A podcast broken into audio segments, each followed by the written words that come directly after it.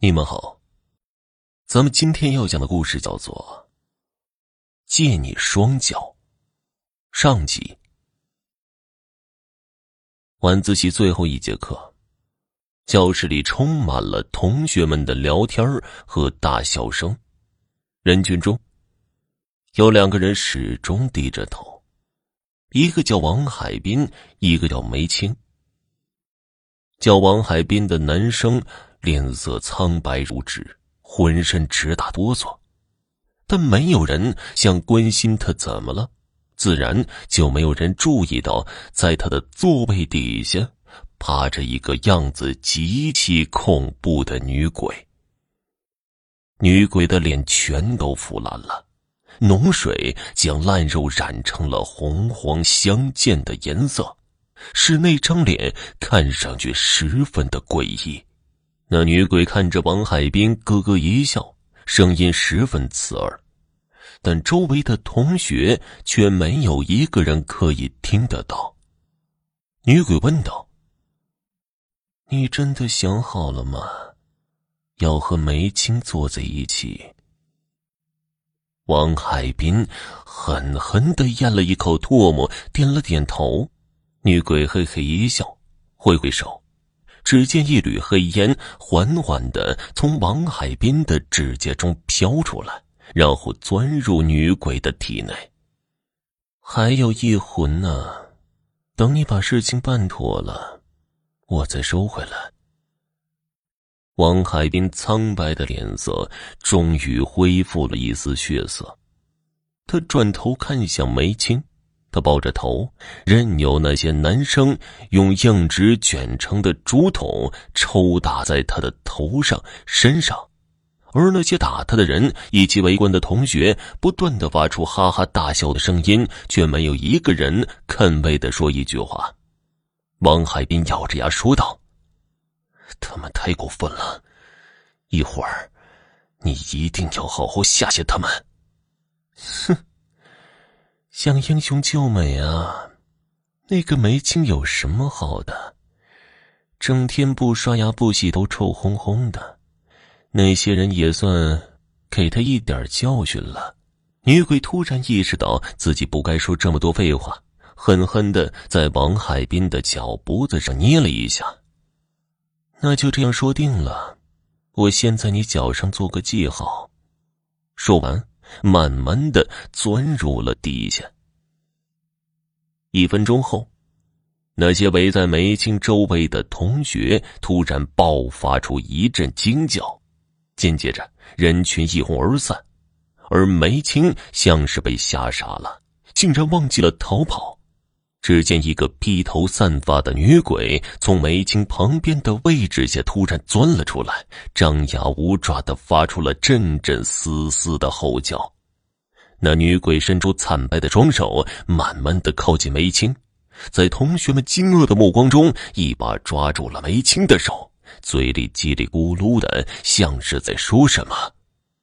反应过来的梅青终于爆发出一声惊叫。喊着“鬼啊”，挣扎着想要逃脱，却被女鬼死死的给拉住。梅青吓得小脸煞白，哭喊着向众人求救。没有人理他，大家全都躲得远远的。只有王海滨走过去，顺手抄起一本书，狠狠的朝着女鬼的头上砸去。女鬼发出“嗷”的一声惨叫，松开了梅青的手，迅速的钻入地下。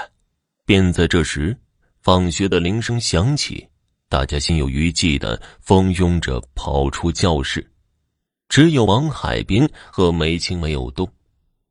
梅青望着王海滨，投去感激的目光，而王海滨偷偷看了眼从脚底下冒出的那个女鬼的头颅，他舔着嘴唇，用贪婪的眼神盯着王海滨的脚。看得他的心扑通扑通狂跳。放学了，我们快走吧。王海滨不敢再看女鬼，拉着梅青的手，迅速逃离了教室。王海滨将梅青送到女生寝室楼下，才转身离开。一路上引来不少异样的目光。他快步走到鲜有人来往的小桥上，这才停下脚步。在他的身后有一团黑雾，若隐若现，不时的发出咯咯的笑声。王海滨强忍着头皮发麻的感觉，转身看着那团黑雾说道：“你干嘛跟着我？”那团黑雾慢慢的凝聚成人形，忽然便是那个女鬼。只见那女鬼闪电般飘到王海滨面前，在他的另外一只脚脖子上捏出五根手指印儿。我突然改变主意了，要你两只脚。你，王海滨气得涨红了脸，正想说什么，那女鬼却已经钻入地下，消失不见了。月光冷清，寒风刺骨。王海滨低头看着两个脚踝处都有五根手指印突然后悔做出了那个决定了。王海滨是一个爱管闲事的人，他见梅青总是被那群男生欺负，就忍不住帮他说了几句好话。没想到自那以后，班里的同学竟将他和梅青划为一类人，他也被同学们孤立了。王海滨很苦恼，不明白自己到底做错了什么。更让他郁闷的是，自己越来越容易犯困，晚上还总是做噩梦。终于有一天，王海滨病倒了，他去医院输液，医生居然告诉他他没有病，他的身体各项指标都很正常。王海滨开始察觉到事情不对劲儿了。一天。王海滨在回宿舍的路上不小心摔了一跤，竟摔出两个自己，还有一个披头散发的女鬼。那两个自己，一个漂浮在半空中，一个躺在地上，脸色苍白，像具尸体。漂浮在半空中的王海滨完全傻眼了，然后看了看那个披头散发的女鬼，爆发出一声惊叫：“你！”你是谁呀？这到底怎么回事？女鬼嘿嘿一笑，声音极其的阴森，慢慢的将事情的真相讲了出来。每个人身体中的阳气都是单一的、独一无二的，只有和别人互换阳气，才能取长补短。这就像一个人身体中只有一种微量元素。只有将其他人的微量元素融合起来，才能保持一个健康的身体。而人与人的来往沟通，其实还包含了被呼出的阳气的交换。梅青是一个很奇怪的女孩，不爱刷牙，不爱洗头，因此班里没有一个人喜欢和她说话。那个时候还没有人欺负她。但被孤立起来的梅青没有了和同学们之间阳气的交换，自己的阳气十分单一，招惹了鬼魂的青睐。于是这女鬼便缠上了梅青。谁知后来，班里那些差生无意间将梅青满桌子的书碰到了地上，梅青默默的捡起来，便激起了那些差生欺负她的欲望。并且慢慢的由扔书揪辫子演化为抽打辱骂，欺负他的人也有三五个增加到了一群，这样反而增加了梅青和别人阳气的交换。只是那个女鬼无法再停留在梅青的身上，而将目标转移到了同样被人孤立起来的王海滨身上。女鬼附在王海滨身上吸食他的阳气，王海滨的阳气既单一又缺损，自然浑身无力。你身上的阳气已经被我吸走了一大半，魂魄十分虚弱，我只要动动手指头，你的魂魄就会灰飞烟灭。女鬼阴笑着说道。王海滨吓得腿都软了，魂魄飘在半空中，也晃晃悠悠的。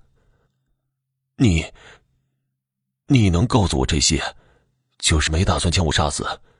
你要我怎么做？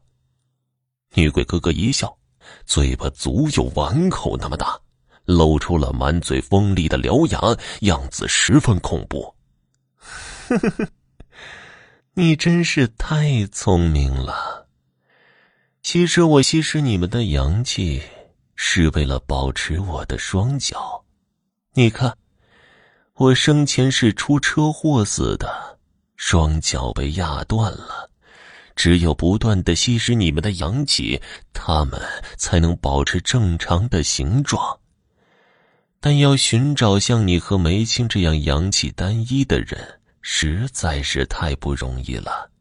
所以我决定，让你帮我找一双脚。你让我帮你害人，我我不干。王海滨将头摇得跟拨浪鼓似的。女鬼一直微笑的脸突然变得狰狞起来，一双突出眼眶的眼睛像气球一般不断的变大，随时都有可能爆裂。他的双手突然长出了锋利的指尖，每一根都有筷子那么长，在月光下泛着冷冷的光。别生气，有事好商量。王海滨吓得连忙用双手将脸给捂住。哼，别敬酒不吃吃罚酒，否则我就直接把你的双脚砍下来。好了，今天的故事就讲到这儿了。如果想继续收听下集，那么给主播点个关注，给专辑点个订阅吧。在今天的节目最后，要分享给大家一段听众发给我的真实恐怖故事。那么，我现在就用第一人称的方式。讲述给大家。父亲最近一直在忙着购买东西，因为再过几天要给我四爷爷迁坟。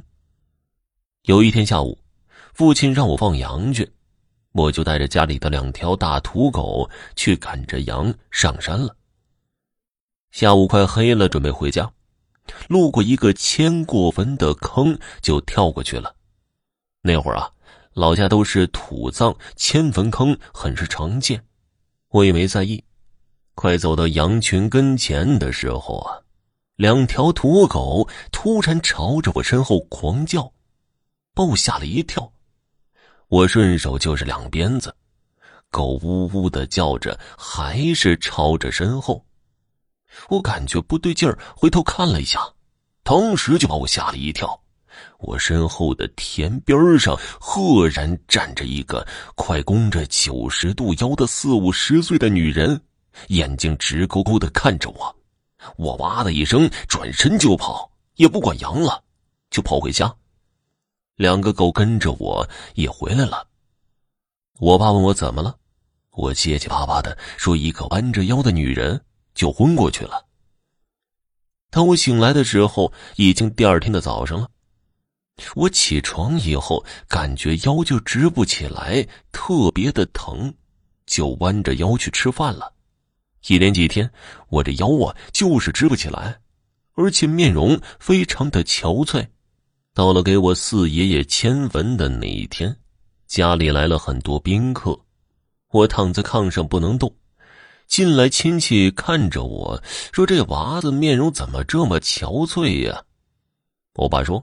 也不知道啊，那天放羊回来就这样了。下午的时候来了一个先生，因为迁坟邀请阴阳先生嘛。先生进来和我爸说了一下具体的事宜，有一项是需要长孙拔杆就是埋土的时候坟头埋进去一个杆子。